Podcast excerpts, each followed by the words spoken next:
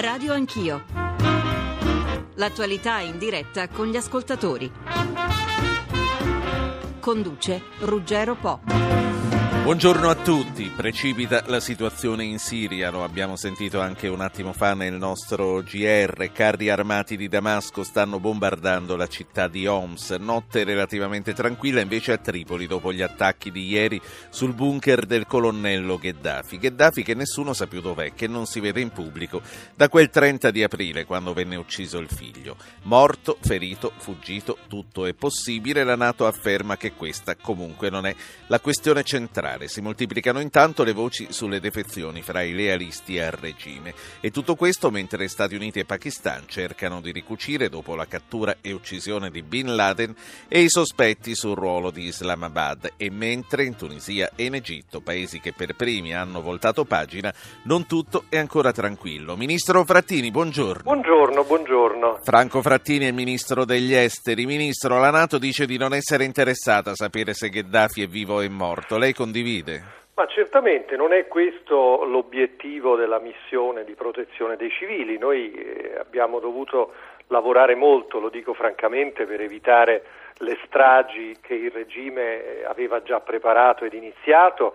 Eh, siamo riusciti ad evitare un bagno di sangue a Bengasi, a Misurata, in molte città, ma evidentemente né nella risoluzione dell'ONU né ovviamente nella missione NATO l'obiettivo è colpire individui, uccidere qualcuno, in particolare Gheddafi, quindi il problema è diverso, è capire se la pressione internazionale abbia finalmente indotto il regime a lasciare la presa e le moltissime defezioni di gente che scappa, forse anche il portavoce ufficiale del regime, eh, dimostrano che probabilmente siamo davvero arrivati a un punto di svolta. Io me lo auguro vivamente. Lei dice evitare le stragi, perché Tripoli sì e Damasco no? Si chiedono in tanti. Eh, perché certamente a Tripoli eh, ovviamente la situazione è cominciata in modo del tutto diverso, è cominciata con una deliberata azione del regime, non vi è stata nessunissima apertura alla prospettiva di riforme e diciamolo francamente perché eh, Assad, il presidente siriano, eh, non è Gheddafi. Eh, la comunità internazionale ritiene che Assad abbia ancora un margine piccolissimo per aprire ad un programma di riforme. Questo lo ritiene l'Europa che ha approvato con la forte spinta dell'Italia un pacchetto di sanzioni alla, alla Siria che comprendono anche il fratello del presidente Assad, ma non lui personalmente come segnale ultimo, diciamo così, il tempo sta scadendo, ma eh, un piano di riforme molte volte promesse da Assad può essere messo in cantiere. E quindi lei dice diamogli ancora il tempo di dimostrare se l'intenzione c'è. Ma tornando alla, alla sorte di Gheddafi, quindi eliminarlo non sarebbe la soluzione del problema? No, io non credo. Eh, io credo che la soluzione sia una soluzione politica che preveda eh, l'abbandono da parte del colonnello.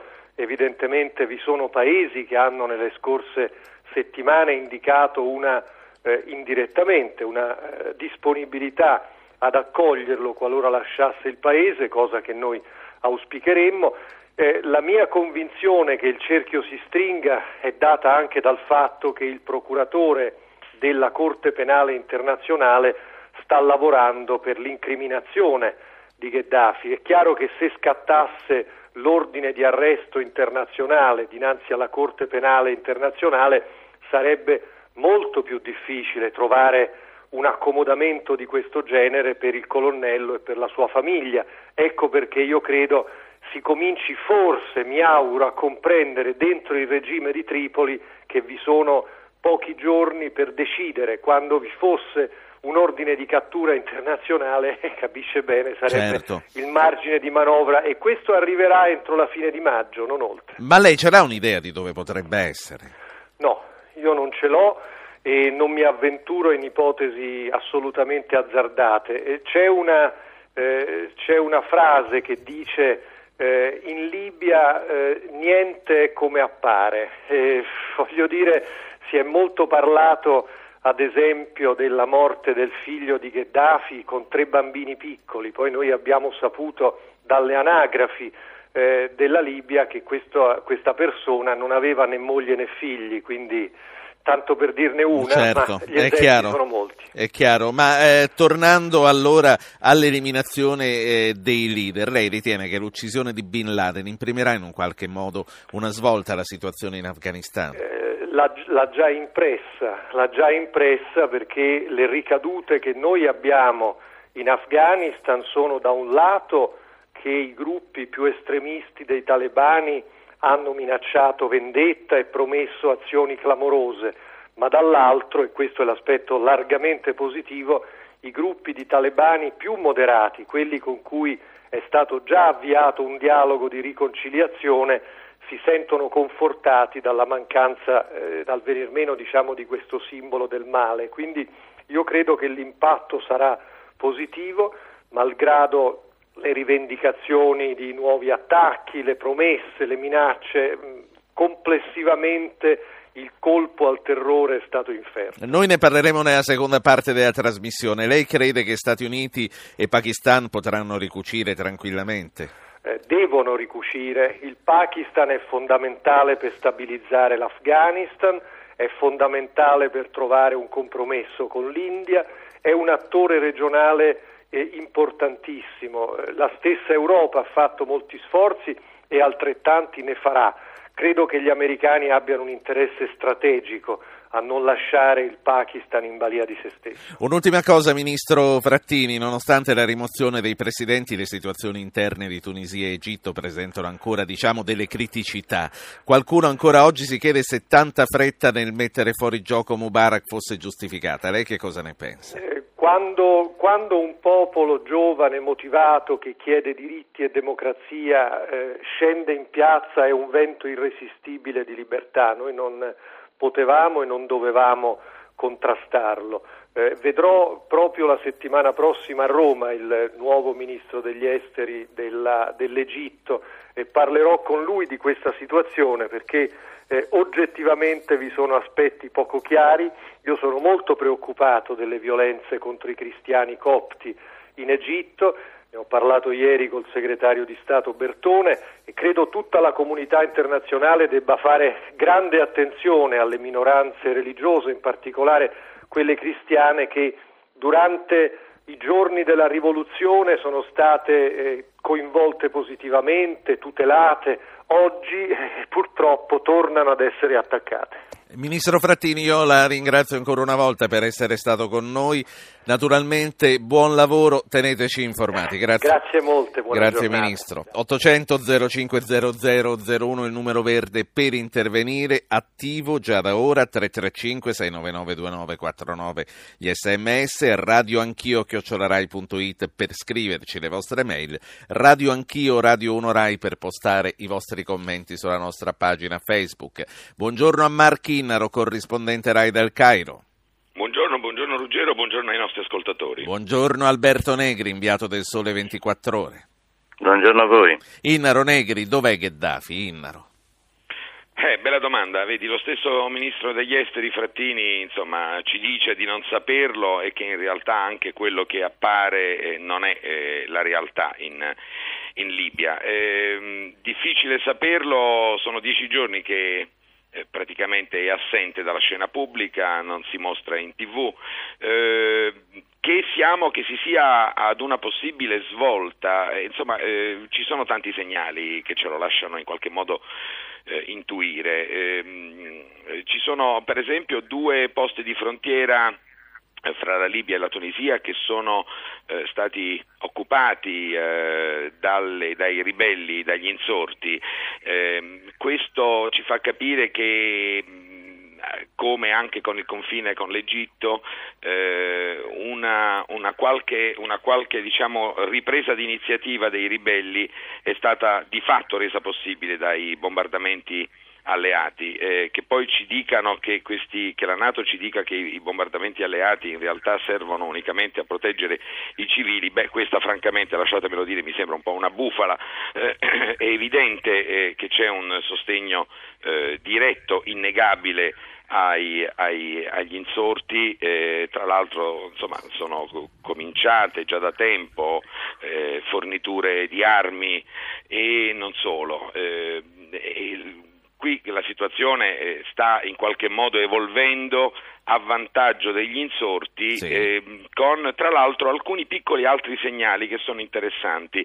Il nostro ministro Frattini parlava di fuga di esponenti del regime, tra cui anche quella del portavoce eh, Moussa Ibrahim, pare ucciso mentre tentava di scappare verso la Tunisia. Tanti altri eh, potrebbero tentare di fuggire verso, verso l'Egitto e forse non è un caso che l'Egitto abbia eh, deciso proprio tre giorni fa eh, di chiudere le proprie frontiere ai cittadini libici eh, che non siano provvisti di un visto, eh, di un visto consolare eh, egiziano, il che significa eh, che di fatto l'Egitto chiude ai libici certo. e lascia invece aperte le frontiere per tutti gli immigrati o i profughi africani eh, in fuga, in, fuga, dalla Libia. Questo probabilmente per evitare che esponenti del regime eh, come dire, si, La facciano franca, certo. si travestano da, da, rifugiati per scappare. Alberto Negri, eh, parliamo giustamente sempre della popolazione civile. Quanto sta soffrendo anche l'embargo? Quali sono le ripercussioni sulla gente comune?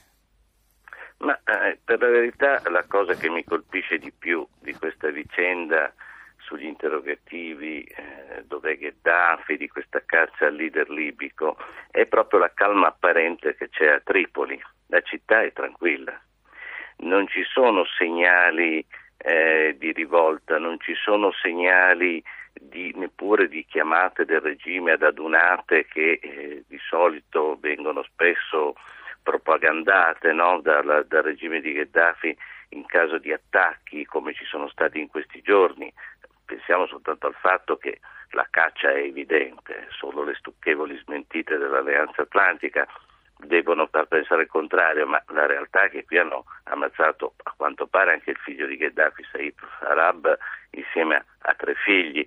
Quindi, nonostante tutta questa situazione in cui è chiaro che Gheddafi è un bersaglio, la capitale è tranquilla. Questo deve farci pensare perché probabilmente eh, questo è per noi forse più interessante per quello che accadrà dopo, quando il colonnello se ne andrà. Sì. Quanto all'altra parte, qui siamo in una situazione militare difficile, dove a misurata i ribelli qualche passo avanti lo fanno, ma bisogna sottolineare che ad Jedabia i gheddafiani continuano a tenere le posizioni fuori da. Jedabia è in mano agli insorti a ovest, ma eh, in realtà a est, ma in realtà non riescono ad avanzare. Quanto soffre la popolazione civile? Certo che soffre, soprattutto per questo embargo, perché non arrivano aiuti alimentari, perché non arrivano soccorsi a sufficienza, e per questo che in qualche modo bisogna fare ecco. presto per finire questa guerra. Eh, Negri, eh, tu davi per scontata l'uccisione del figlio di Gheddafi e soprattutto dei tre bambini. Il ministro Frattini, probabilmente tu non eri ancora collegato, ha smentito, ha detto che risulta da controlli anagrafici che non avesse figli il figlio di Gheddafi. Che cosa si Beh. sa? È stato nel momento in cui Frattini ci ha detto in Libia niente è come appare. Io non ho dato detto a quanto pare. Sì. Detto, Ma che cosa, è, successo? Pare. Che cosa è successo il 30 aprile quando venne ucciso il figlio 29enne? Ma innanzitutto abbiamo visto delle immagini di una residenza attribuita al figlio Saif completamente distrutta dai bombardamenti. In questa residenza avrebbe dovuto essere addirittura anche Gheddafi e stupisce in che modo che non sia morto neppure lui, che si sia salvato. Quanto sappiamo noi di questa storia? Ma chiedetelo al ministro, chiedetelo alla Nato, chiedetelo a questi signori che ogni volta a cui si fanno una domanda rispondono sempre che non sanno nulla.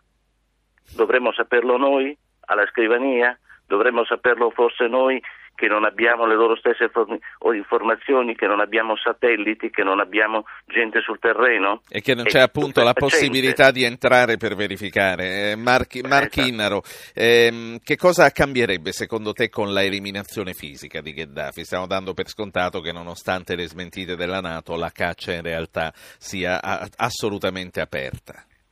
Che la caccia sia aperta è evidente, eh, l'abbiamo detto prima e insomma le, le, le, le, smentite della Nato, come giustamente ricordava Alberto Negri, come dire, suonano francamente strane, di, di totale, di totale diciamo, disconnessione con la realtà, con quello che accade sul campo. Eh, cosa accadrebbe se Gheddafi scomparisse, venisse ucciso? Beh, difficile immaginarlo. Eh, quel, che, quel che si sa è che le tribù eh, della parte occidentale della, della, della, Libia, sostanzialmente della Tripolitania, eh, sono ancora eh, fedeli a Gheddafi, anzi sono tornate eh, dire, nelle braccia di Gheddafi che probabilmente ne ha acquistato, la, la, ne ha ricomprato la, la solidarietà. Eh, la, soluzione, la, soluzione, in Libia non sarà né facile né breve anche dopo la scomparsa di Gheddafi. Eh, il, ehm, il controllo ovviamente delle risorse petrolifere è fondamentale e determinante eh, per i futuri assetti del Paese. Allora, ehm, i nostri ascoltatori continuano a chiedersi eh, perché la Libia sì eh, e la Siria no. Ne abbiamo parlato col Ministro, avete sentito quello che ci ha risposto. Vorrei una valutazione anche da voi e vorrei sapere da voi, da Innaro, che eh, si trova al Cairo in questo momento, se ci sono notizie più precise di quello che sta succedendo adesso a Homs a Homs un quartiere residenziale della città, che è la terza città del paese ed è anche una delle, diciamo, delle roccaforti della rivolta contro Bashar el-Assad, eh, è, è, stato di fatto occupato, invaso da eh, lunghe colonne di carri armati e di blindati dell'esercito che eh, stanno eh, procedendo ad un rastrellamento casa per casa e a sparare eh, contro eh, chi si azzarda a ostacolare la loro avanzata. Eh, questo ce lo dicono eh, mh, degli attivisti locali per i diritti umani ehm, attraverso collegamenti di fortuna perché la città è completamente isolata, questo quartiere è completamente isolato eh, e l'elettricità è stata tagliata. Anche in questo caso eh, ehm, le notizie che giungono dalla Siria vanno ovviamente prese davvero eh, con, con, le pinze perché eh, è impossibile verificare sul posto, un po' come accade in Libia, eh, cosa sta accadendo in quanto eh, eh, in Siria il regime ha completamente, quasi completamente chiuso l'accesso ai giornalisti stranieri, a fonti indipendenti, impossibile verificare di persona cosa accade. Eh, eh i, mm, i, pochi giornalisti stranieri presenti in, in Siria eh, sono di fatto confinati a Damasco e non hanno possibilità di muoversi. Un fatto è certo, col passare dei giorni eh, da quando è iniziata questa rivolta eh, contro il regime di, eh, di Bashar el-Assad, la, le manifestazioni di protesta hanno preso via via eh, un'ampiezza assolutamente inimmaginabile fino a poche settimane fa, eh, strutturandosi tra l'altro, eh, coordinandosi in qualche modo e provocando a, a sì. loro volta una reazione brutale indiscriminata, quasi di punizione collettiva del regime nei confronti di chi protesta, ma questa protesta, più che diminuire, in qualche modo potrà essere sedata soltanto, se ci riuscirà il regime, soltanto con, la, con l'uso dei carri armati con, sì. e con questa repressione brutale che sta andando avanti in maniera indiscriminata. Io saluto nel frattempo il presidente dell'Istituto Affari Internazionali, Stefano Silvestri, che è arrivato al telefono. Buongiorno. Buongiorno.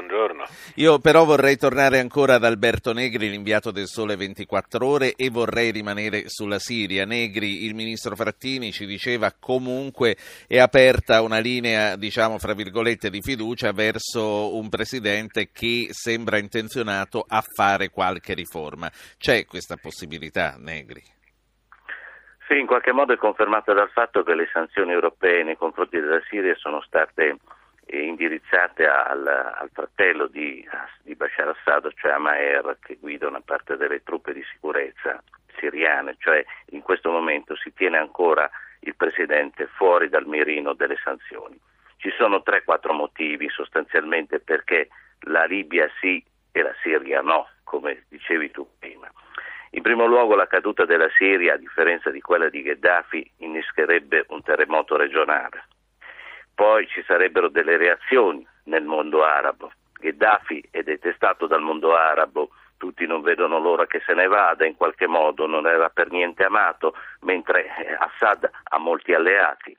In terzo luogo, per, stessa, per Israele stesso, la, eh, la caduta di Assad aprirebbe un vuoto di potere che fa temere quello che può accadere poi in, in Siria. In quarto luogo anche il fatto che la Siria è un alleato dell'Iran e degli Hezbollah. Sarebbero questi, rimarrebbero indifferenti alla caduta del regime di Assad? Io non credo. Questi sono tutti i motivi in sintesi per cui la Siria no e la Libia sì. C'è un'ultima cosa che vorrei chiedere a tutte e due prima di salutarvi e di passare a Silvestri, è un commento a un'affermazione che fa un ascoltatore che è Iglis Restani. Dice che cosa sta facendo, che cosa stiamo facendo per favorire la soluzione politica della Libia, visto che non viene tenuta in alcuna considerazione la mediazione proposta dall'Unione Africana che ha proposto il cessate il fuoco e elezioni in Libia entro sei mesi. Sarebbe una strada praticabile, ve lo chiedo con una battuta, Negri e Innaro, poi passo e chiedo la stessa cosa a Silvestri. Negri. Ma eh, secondo me non si vuole una mediazione politica, non si vuole che eh, Gheddafi resti lì. La risoluzione eh, dell'ONU nel 1973 che in pratica ha dato il via poi ai bombardamenti è una foglia di fico, uno schermo dietro cui si eh, chiedeva e si voleva l'obiettivo principale la caduta regime, del regime e la cacciata di Gheddafi. Sì, grazie, grazie Alberto Negri, inviato del Sole 24 Ore. Mark Innaro, sarebbe una soluzione praticabile quella proposta dall'Unione Africana che cita il nostro ascoltatore? Lo sarebbe si volesse, sono totalmente d'accordo con Alberto Negri. Noi eh, stiamo, eh, l'Occidente e l'Europa eh, sta in questo momento unicamente tentando l'eliminazione di Gheddafi, la caduta di questo regime.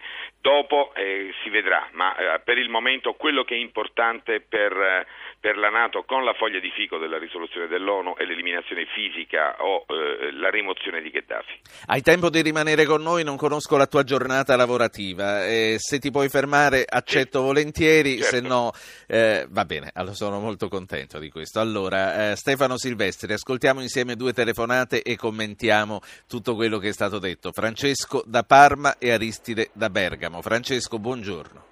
Buongiorno, buongiorno a tutti, grazie per la trasmissione. Io sono il figlio di una famiglia di rimpatriati dalla Libia. Eh, io ho dei ricordi lontani, ho 45 anni, eh, noi stavamo a Bengasi eh, io le dico la verità, forse il nostro punto di vista particolare, insomma, io, a noi piange il cuore, cioè io quando vedo che ci stanno, hanno bombardato, cioè, ho riconosciuto dei posti della mia infanzia e vedere che ci hanno bombardato sopra è un, è un pianto. Noi avevamo amici libici, noi con i libici stavamo benissimo, avevamo dei colleghi di lavoro, siamo stati Bene, e badate bene, mm, tutti dicono che è imprevedibile questa cosa. I bengasini sono diversi dai tripolini, sono una gente orgogliosa. Quando gli arrivò Gheddafi per capo e collo fu un momento brutto anche per loro. E io da un lato sono contento che cerchino di riprendersi democrazia e libertà, dall'altro mi creda, vedere le bombe su posti che ho conosciuto mi piange il cuore. Quindi la caccia a Gheddafi è sacrosanta secondo lei? Ah, assolutamente sì, e che paghi i conti che deve pagare. Ci ha fatto, ci ha fatto andare via con due valigie e una pedata nel sedere quell'uomo lì. Grazie. Aristide da Bergamo, buongiorno. Buongiorno. Eh, sentendovi stamattina eh, mi ricordo il mio paese. Vi ricordate la Costa d'Avorio? Eh, con, con, l'ONU che eh, tramite la Francia hanno fatto, hanno fatto prendere l'ex presidente dicendo che era, era, mm, era mm, chissà cosa. Eh, adesso hanno bombardato la presidenza, l'hanno preso, l'hanno mandato non so dove.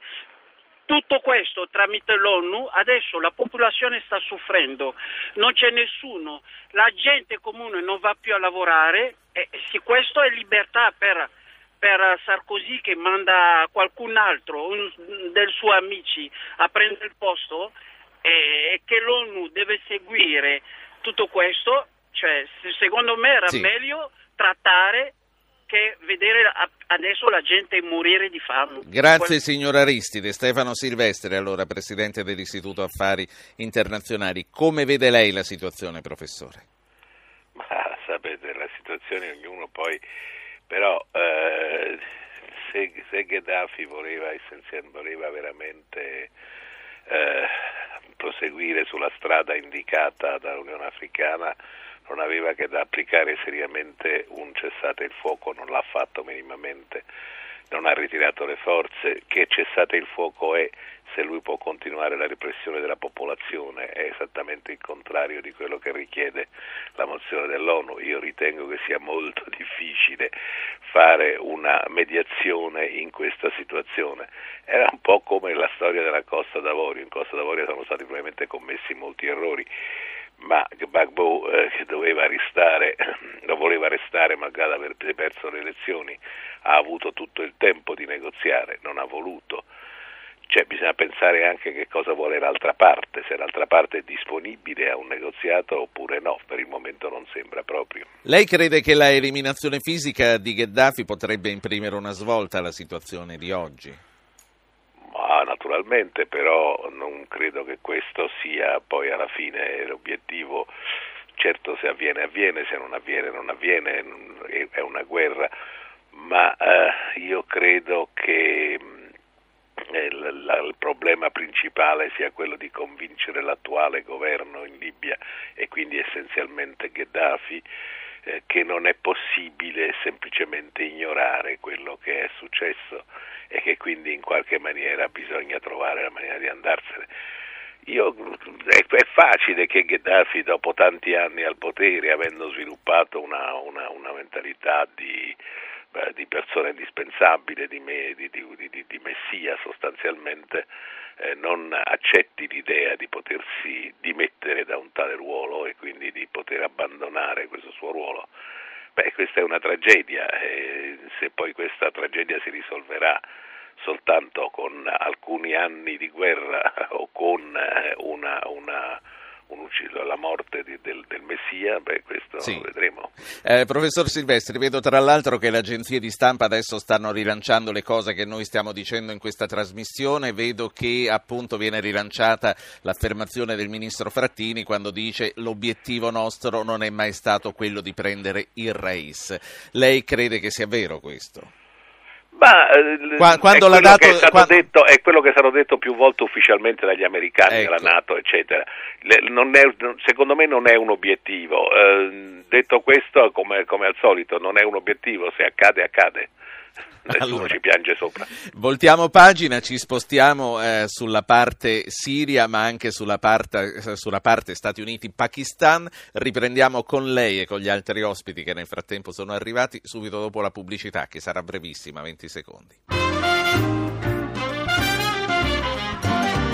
Siamo ritornati insieme con Stefano Silvestri, presidente dell'Istituto Affari Internazionali, con Mark Innaro che è il nostro corrispondente RAI dal Cairo, poi sono arrivati Alessandro Corneli, docente di storia delle relazioni internazionali presso l'Università Luis di Roma. Buongiorno professor Corneli. Buongiorno. E Renzo Guolo che è docente di sociologia dell'Islam all'Università di Padova. Buongiorno anche a lei professor Guolo.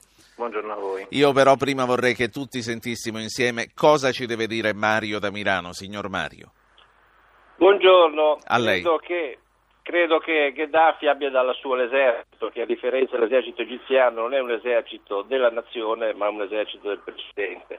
Credo che sia rifugiato in, in, varie, in varie parti con alcuni fedelissimi spostandosi di posto in posto, in quanto è convinto che solo un tradimento di un suo presunto fedelissimo possa consegnarlo alla, diciamo, alla, all'attenzione dei, degli aerei alleati. Il problema è che il, questi dittatori dopo 40 anni forgiano l'esercito su se stessi ed non diventa più un esercito libico ma un esercito di Gheddafi. Grazie. Grazie. a lei. Professor Corneli, qual è il ruolo dell'esercito? Lei condivide questa analisi del eh, nostro sì, ascoltatore? Sostanzialmente sì, eh, nel senso che mh, i, de- i, destini del, del, capo e i destini delle, delle, delle truppe ehm, si, si, saldano, si unificano, eh, in quanto che la, la, la, scomparsa del capo poi eh, diventa praticamente una, una, una, situazione insopportabile per tutti coloro i quali lo hanno, lo hanno appoggiato. Quindi è un po' l'insieme di tutti i, gerarchi, i capi che eh, finiscono così per condividere lo stesso destino, salvo qualcuno che tenta, eh, che tenta una, una, fuga isolata, quindi questo, questo problema eh, esiste, esiste, sempre, eh, però c'è anche la consapevolezza in fondo che eh, i capi delle, dei, dei, vari corpi militari che proteggono il, il leader eh, sentono che in fondo il loro destino è segnato, per cui si, si battono un po' fino, fino alla fine eh, questa è un po' la realtà. D'altra parte però sono anche persone che devono cercare di salvare, di salvare la pelle e quindi potrebbero tentare così qualche, qualche, fuga e che si controllano l'uno con l'altro, sì. questo è anche un po' il punto, è lo stare insieme che costituisce un po' l'ultimo baluardo, il residuo così di resistenza. Passando dalla Libia alla Siria, professore, il ministro Frattini, non so se lei l'ha sentito poco fa qui da noi, diceva le sanzioni europee nei confronti della Siria sono un segnale ultimo per Damasco, il tempo sta scadendo, ma le riforme possono ancora essere messe in cantiere. Lei crede alle riforme? Lei crede che questo tempo scadrà e si passerà ad una fase successiva? Ma dunque il problema delle, delle, delle riforme mh, mm, significa, mh, mm, significa, questo, uh, chi le gestisce? se un regime eh, è convinto di poter eh, gestire le riforme rimanendo grosso modo al potere, quindi mh, controllando ancora la situazione, fa le riforme. Se viceversa i vertici di un regime si rendono conto che fare le riforme equivale alla loro scomparsa, cioè alla loro emarginazione, si oppone fino alla fine alle riforme. Questo mi sembra abbastanza eh, naturale. La Siria è uno strano paese eh, sul quale gli Stati Uniti mh, per, per, decenni hanno puntato sperando di, di eh, spostarlo su posizioni un po' più eh, accettabili. Sono sempre rimasti delusi anche per eh, l'abilità della, dei dirigenti siriani, Assad padre e figlio, di, di svicolare di fronte alle strette cui venivano messi di fronte. E per cui per la Siria rimane un sì. po' incerta la cosa. Certo, può darsi che la, la, la conclusione della vicenda in Libia insegni qualche cosa. Pare che la moglie del, del presidente siriano sia, sia, fuggita a Londra con, con i figli, eh, che questo possa essere un, un segnale. Sì. Eh, allora, spostiamoci sul, sul, versante Pakistan con voi tutti, ma vorrei che ci introducesse quello che sta per accadere, quello che è successo e quello che sta per accadere in Pakistan. Vorrei che ci introducesse Maria Gianniti, che dal Pakistan è rientrata proprio ora. Maria Gianniti è la nostra inviata di esteri. Buongiorno. Buongiorno a te Ruggero e a tutti i tuoi ascoltatori. Beh, questi sono giorni cruciali perché come potete immaginare è un po' come dire la frattura che si è creata, la, la, la, l'incrinatura che si è creata nei rapporti fra Pakistan e Stati Uniti è molto evidente. Ovviamente Questo perché continuano... ricordiamolo, Islamabad è accusata in un qualche modo, in qualche suo settore, di avere fatto il doppio gioco, di avere protetto. Esattamente. Esattamente, perché certo è difficile credere che Bin Laden eh, sia stato in grado di eh, rimanere per tutto questo tempo eh, in una città, una città soprattutto in una casa così a due passi da un'accademia militare importantissima come quella di Kakula da Botabad senza che i servizi segreti pakistani lo sapessero. E questa è la grande domanda, domanda alla quale ancora onestamente non è stata data una risposta.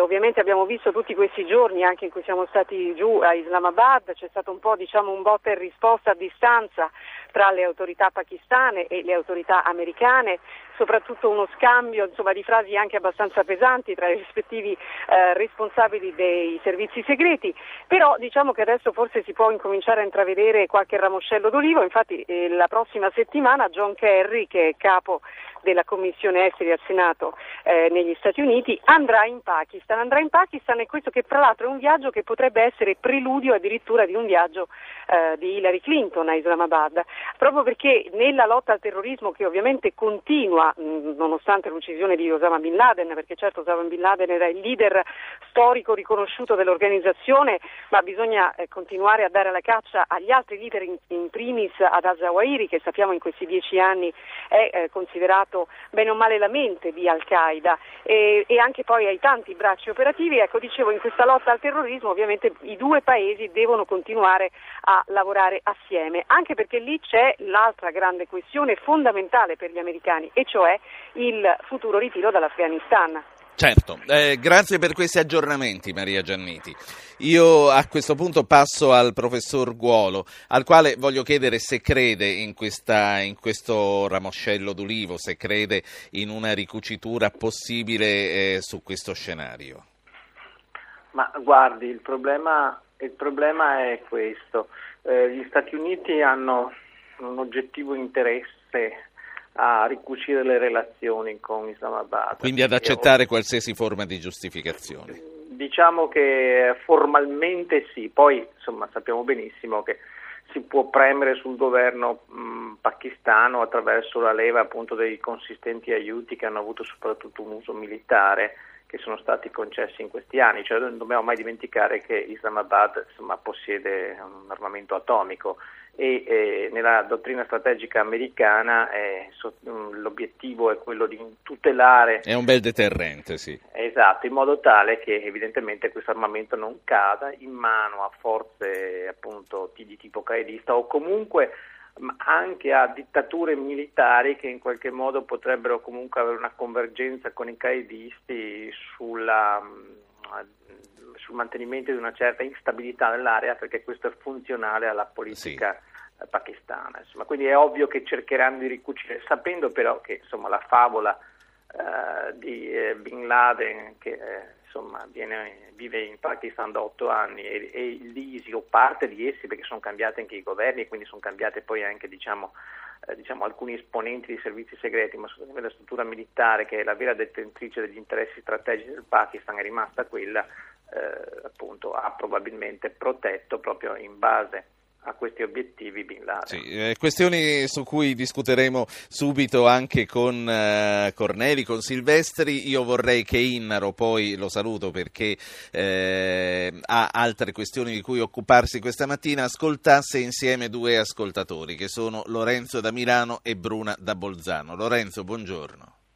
Sì, buongiorno a tutti. Io vorrei ritornare un attimo sulla Libia, se fosse possibile, sì. perché l'altro giorno ho sentito fare una dichiarazione al ministro La Russa in televisione, il quale diceva che ho partecipato a delle eh, esercitazioni nelle quali ho voluto constatare che a 6.000 metri di distanza un aereo può centrare con un missile un uomo eh, perfettamente. E, e, allora io mi domando, visto che gli aerei in Libia anche volano più bassi di 6.000 metri, perché questi questi aerei non vanno a centrare questi carri armati, questi cannoni di Gheddafi che stanno mett- martellando la popolazione e invece mandiamo i missili sugli edifici? Sì, ehm, Bruna da Bolzano, prego. Sì, buongiorno. La mia domanda forse è un po', un po' terra a terra, comunque si tratta di questo. Chi è che fomenta e appoggia tutti questi paesi che si stanno ribellando? Sono tutti paesi islamici che finora sembrava stessero bene. È una guerra santa per allagare l'Islam? E poi insieme a questa cosa ci sono tutti questi giovani che stanno migrando da paesi che non sono in guerra, approfittano della situazione per andarsene. Sì. Questa è la mia domanda. Grazie. Marchinnaro.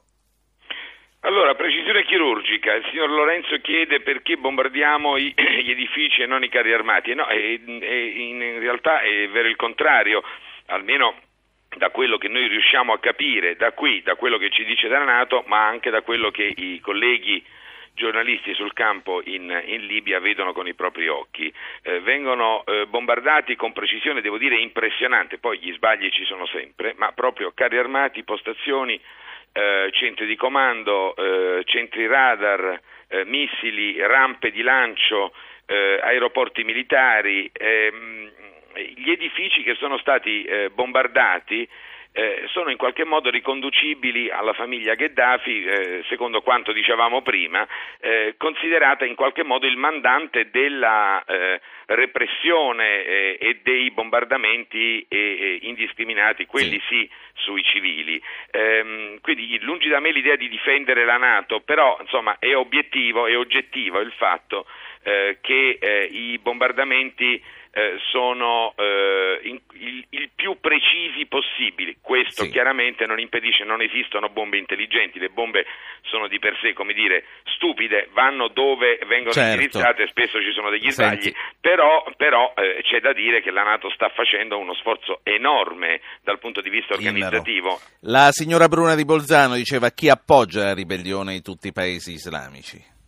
Ma chi la appoggi è, è da, la, la, la, rivolta, sappiamo come è nata, sarebbe troppo lungo fare una, una, una descrizione di come è accaduto, di come è partito tutto, però eh, c'è sostanzialmente un filo rosso comune eh, fra tutte queste rivolte che io sostanzialmente indicherei in tre fattori fondamentali, la voglia, la richiesta insopprimibile di dignità, di giustizia sociale eh, e eh, di, eh, di, libertà eh, che accomuna tutti questi paesi che sono stati assoggettati per molti decenni, chi più chi meno, ma diciamo tutti da, almeno da 30 anni, sì. Eh, a regimi dittatoriali che hanno approfittato della eh, propria, che hanno sfruttato il, la propria posizione e hanno consolidato il proprio regime dittatoriale utilizzando anche il fattore islamista eh, e ponendosi come diga come baluardo contro l'integralismo islamico agli occhi dell'Occidente per poter sì. continuare a godere della protezione dell'incolumità. Eh, questo è caduto. Grazie. Adesso siamo in una fase totalmente nuova, rivoluzionaria, per certi versi eh, eh, inedita e addirittura eh, addirittura ancora più eh, rivoluzionaria della caduta del muro di Berlino. Grazie e alla prossima. Mark Innaro, corrispondente RAI dal Cairo, professor Silvestri, Istituto Affari Internazionali. Quale eh, lei condivide questa analisi di Innaro? Cioè, è questo il filo rosso che unisce eh, i problemi che stanno attraversando tutti i paesi del Nord Africa e non solo?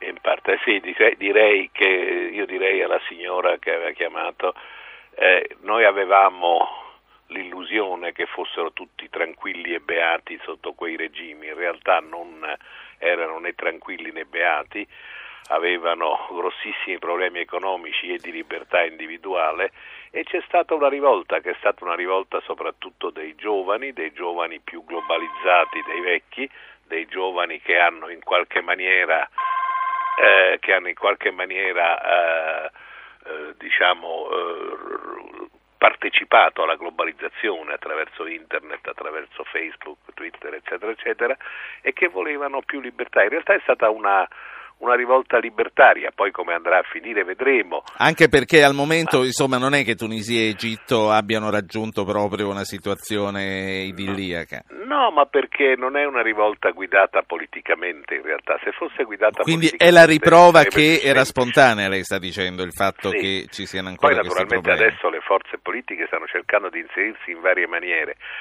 ma eh, la rivolta è stata una rivolta direi quasi individualistica e ben poco politica. Professor Silvestri, grazie anche a lei per essere Prego. stato con noi. Un ascoltatore che commenteremo insieme ai professori Corneli e Guolo è Roberto da Roma. Prego. Pronto, buongiorno a, lei e a tutti gli ascoltatori. E volevo appunto visitare un angolo che non è visitato, altrimenti ripetiamo sempre da settimane, e cioè questo, che c'è stato sempre un fair play per quanto riguarda i governanti e i capi di Stato. Noi abbiamo visto quando c'è stato il bombardamento a Roma, naturalmente andarono a San Lorenzo, potevano benissimo, Roma era sguarnita come difesa antiaerea, andare a Palazzo Venezia, un paio di bombe anche dimostrative o al Quirinale. Mussolini, eh, Vittorio Emanuele III. Così anche i tedeschi, quando hanno fatto la guerra aerea in Inghilterra, naturalmente eh, potevano benissimo bombardare Down Street sì. oppure anche Buckingham Palace. Certo. Assolutamente no. Lo stesso Hitler si era individuato più o meno prima la sua residenza a Berchtesgaden e quanti anche... altri ne potremmo citare? Quindi lei, signor no, Roberto, no, dice... Solo Hitler, Hitler l'hanno lasciato in pace e suicidarsi. Questo era un fair play, c'è sempre stato. Adesso Gheddafi che è un arabo e quindi questa tendenza razzista, io sarei addirittura anche delle truppe per terra, però arrivare a questo e questo trattamento speciale hanno colpito i figli, i nipotini e sentono, anche se lo negano, di colpire lui. Quindi questo fair play non vedo il motivo per cui debba... Grazie. Grazie signor Roberto. Eh, professor Corneli, professor Guolo, era un fair play quello che citava questo ascoltatore eh, Corneli? Ma eh, c'è questo, questa forma così di, di, rispetto, nel senso che mh, si vuole praticamente la, la, la, la, resa, la sconfitta del nemico togliendogli a mano a mano tutti i punti di forza, perché l'ideale insomma, de, de, della guerra è quella di, di, Giulio Cesare che vuole davanti ai suoi piedi Vercingetorige che, che si consegna e che viene fatto, viene fatto prigioniero, cioè si vuole eh, l'umiliazione, la sconfitta del, del, capo avversario e quindi lo, lo, si tiene, lo si tiene in piedi. Quindi che cosa cambia oggi? Non, non, cambia molto da questo punto di vista, soltanto che però siccome il sistema internazionale eh, si è così costruito su vari principi di diritto eccetera, adesso c'è il problema che eh, eh poi dopo il precedente di, Nor- di Norimberga eh, si dovrebbero anche ehm, mettere sotto accusa e processare i responsabili delle, della guerra, cosa che in passato non avveniva. Eh, ora questo diventa molto imbarazzante per cui la, la, la, la soluzione così del, della morte del, del, nemico, del capo del nemico, del leader avversario semplifica enormemente i problemi. Poi, come diceva un ascoltatore, questi personaggi hanno avuto tali e tanti rapporti nel corso dei, dei, dei decenni con eh, i paesi che attualmente così cercano di, di, di, distruggerli che diventerebbe molto imbarazzante portarli davanti ad un, ad un, tribunale con il ruolo che hanno oggi i mass media e cose del genere. Professor Guolo, lei condivide, non ci interessano più i tribunali internazionali, meglio farli fuori? Beh, diventano problematici, cioè, qui assistiamo a un conflitto dire, tra diritto e diciamo, nocciolo duro della politica, anche se spesso la sopravvivenza dei leader eh, ritenuti nemici è funzionale a un tentativo da un lato di mostrare la loro capitolazione, ma anche alla possibilità fino in fondo di decidere in qualche modo appunto la resa stessa. Eh, è ovvio che nel momento in cui invece le guerre, come nel fine della seconda guerra mondiale, diventano totali, totalizzanti, pensiamo appunto a la guerra a destra, la Germania nazista verso l'Unione Sovietica stalinista, eh, l'esito non poteva essere che quello, insomma, quello anche della distruzione del leader.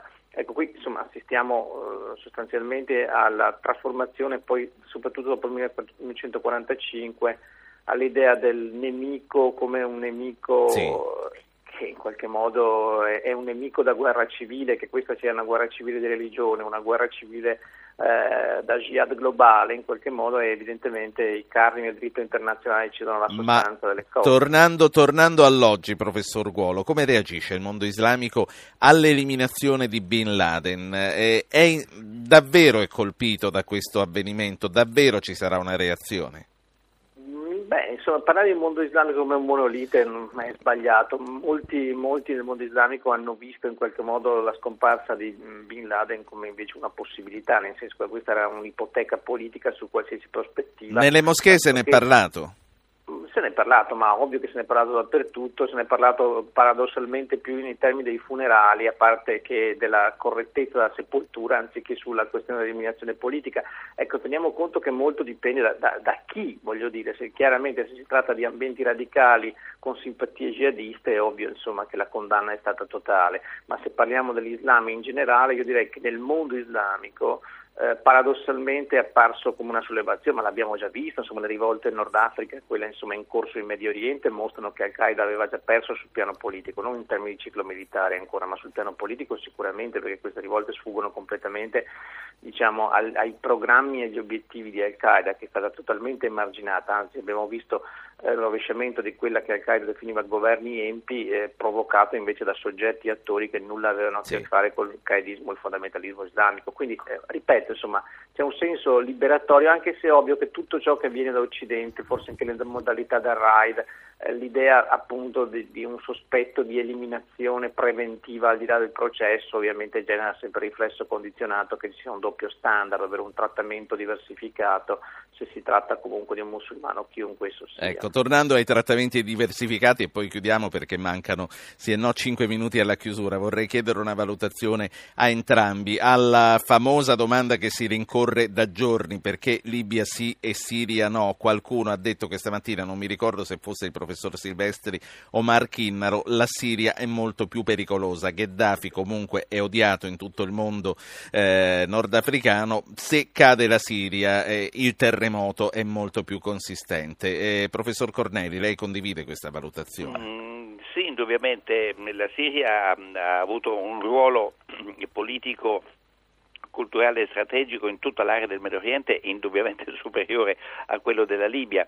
E c'è poi il, il problema di questi rapporti tra eh, Siria e Iran e quindi eh, che si prolungano poi su, nei territori del, dell'autonomia palestinese eh, che quindi è molto più ampio del problema della Libia eh, che è un problema così di, di, accordo fra le tribù e quindi del, del, del passaggio ad un, nuovo, ad un, nuovo, regime che però non modifica gli equilibri, gli equilibri strategici e per la Siria sì, perché la Siria è, diciamo, si trova incuneata tra eh, la Turchia che vuole eh, avere degli, eh, uno spazio geopolitico eh, più grande, eh, l'Iran che è un paese islamico, sciita, quindi non arabo e contrario a tutta alla maggioranza sunnita che a sua volta è sotto pressione per, per dei aspetti, quindi un, un, vuoto di potere in, in Siria scatenerebbe scatenerebbe, diciamo così, butterebbe all'aria un po' la bilancia della, della situazione strategica. Professor Guolo, ma la Turchia in tutto questo potrà ritagliarsi un ruolo? Ah, la Turchia sta già eh, rilanciando sostanzialmente una sorta di politica neo-ottomana, solamente che invece che proiettarsi come qualcuno riteneva verso l'Asia centrale, verso l'area panturanica, si proietta verso il Medio Oriente e lo gioca questo ruolo in termini di mediazione. Teniamo conto che quando parliamo della Turchia dobbiamo tenere conto che esiste un governo a guida islamista, chiamiamola non radicale come quello della KP, ma che il paese è nella Nato, la struttura militare, nonostante le riforme costituzionali, conta molto, quindi insomma, c'è un equilibrio anche di poteri e comunque insomma, bisogna tenere conto degli elementi. Quanto alla Siria, è evidente, ma la Turchia gioca un ruolo anche lì, che tutti, compreso Israele, teme il cambiamento di potere, perché in qualche modo persino Assad era diventato un interlocutore stabile, una guerra come dire, fredda ma non combattuta, con la questione del Golan lasciata lì, ma sostanzialmente eh, si poteva sopportare persino il ruolo siriano in Libano purché non toccasse l'equilibrio complessivo. Oggi in un caso di rovesciamento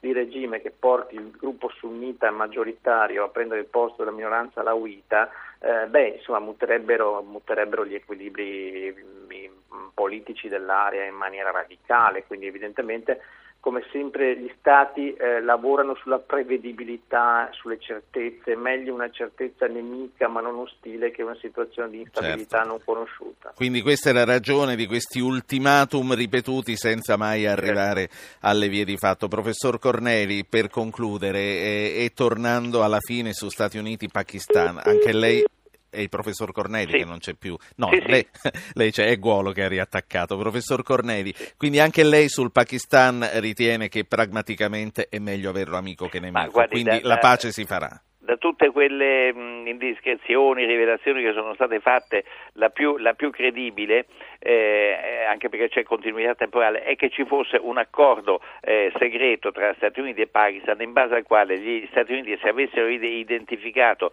il luogo dove si trovava li, li, le, eh, il, sì, il capo di Al-Qaeda, ehm, Osama Bin Laden, eh, avrebbero potuto così attaccarlo. Naturalmente questo è una diminuzione della sovranità del Pakistan Pakistan che quindi la rigetta sul, sul, piano formale, però la sostanza è questa e non cambia. Quindi è una commedia, sta dicendo? Ma beh, la, la politica è commedia, e specialmente quella internazionale. Ecco, allora, l'ultima cosa che le voglio chiedere, cosa prevede che uscirà da questi computer, da queste chiavette, da questi, da questi dati, da questi file che sono stati portati negli Stati Ma Uniti? Ma indubbiamente anzitutto faranno il, il, il, confronto tra quello che sapevano, che già avevano acquisito come informazioni attraverso le loro fonti e il confronto con quello che è diciamo, la, la, la fonte originaria. E quindi, quindi più conferme che sorprese. Ecco, per, permetterà loro proprio di verificare anche l'attendibilità delle fonti, di chi dava una certa informazione e verificare se è vera o no, se sono state quindi delle buone informazioni oppure delle disinformazioni. Questa è la cosa importante. Secondo, eh, il dire noi adesso abbiamo i dati, sappiamo così la struttura dell'organizzazione, chi sono i vari personaggi, è un modo per tenere sotto pressione tutta quanta Al-Qaeda e quindi cercare di impedirle di commettere degli, degli, degli, attentati. Grazie anche a lei, grazie a tutti voi. Noi ritorniamo domani mattina, stesso posto, stessa ora. Avete ascoltato Radio Anch'io, ha condotto Ruggero Po, regia di Anna Posillipo, assistenti al programma Alberto Agnello, Alessandro Bonicatti, Valentina Galli, Francesca Mechelli, coordinamento tecnico di Gottardo Montano, Fernando Conti. Potete iscrivervi alla mailing list e ricevere le anticipazioni sulla trasmissione del giorno dopo scrivendo a radioanchio chiocciolarai.it. Commenti e programmi anche sulla pagina Facebook Radio Anch'io, Radio 1 Rai, l'unica autorizzata. Archivio puntate podcast su www www.radioanchio.rai.it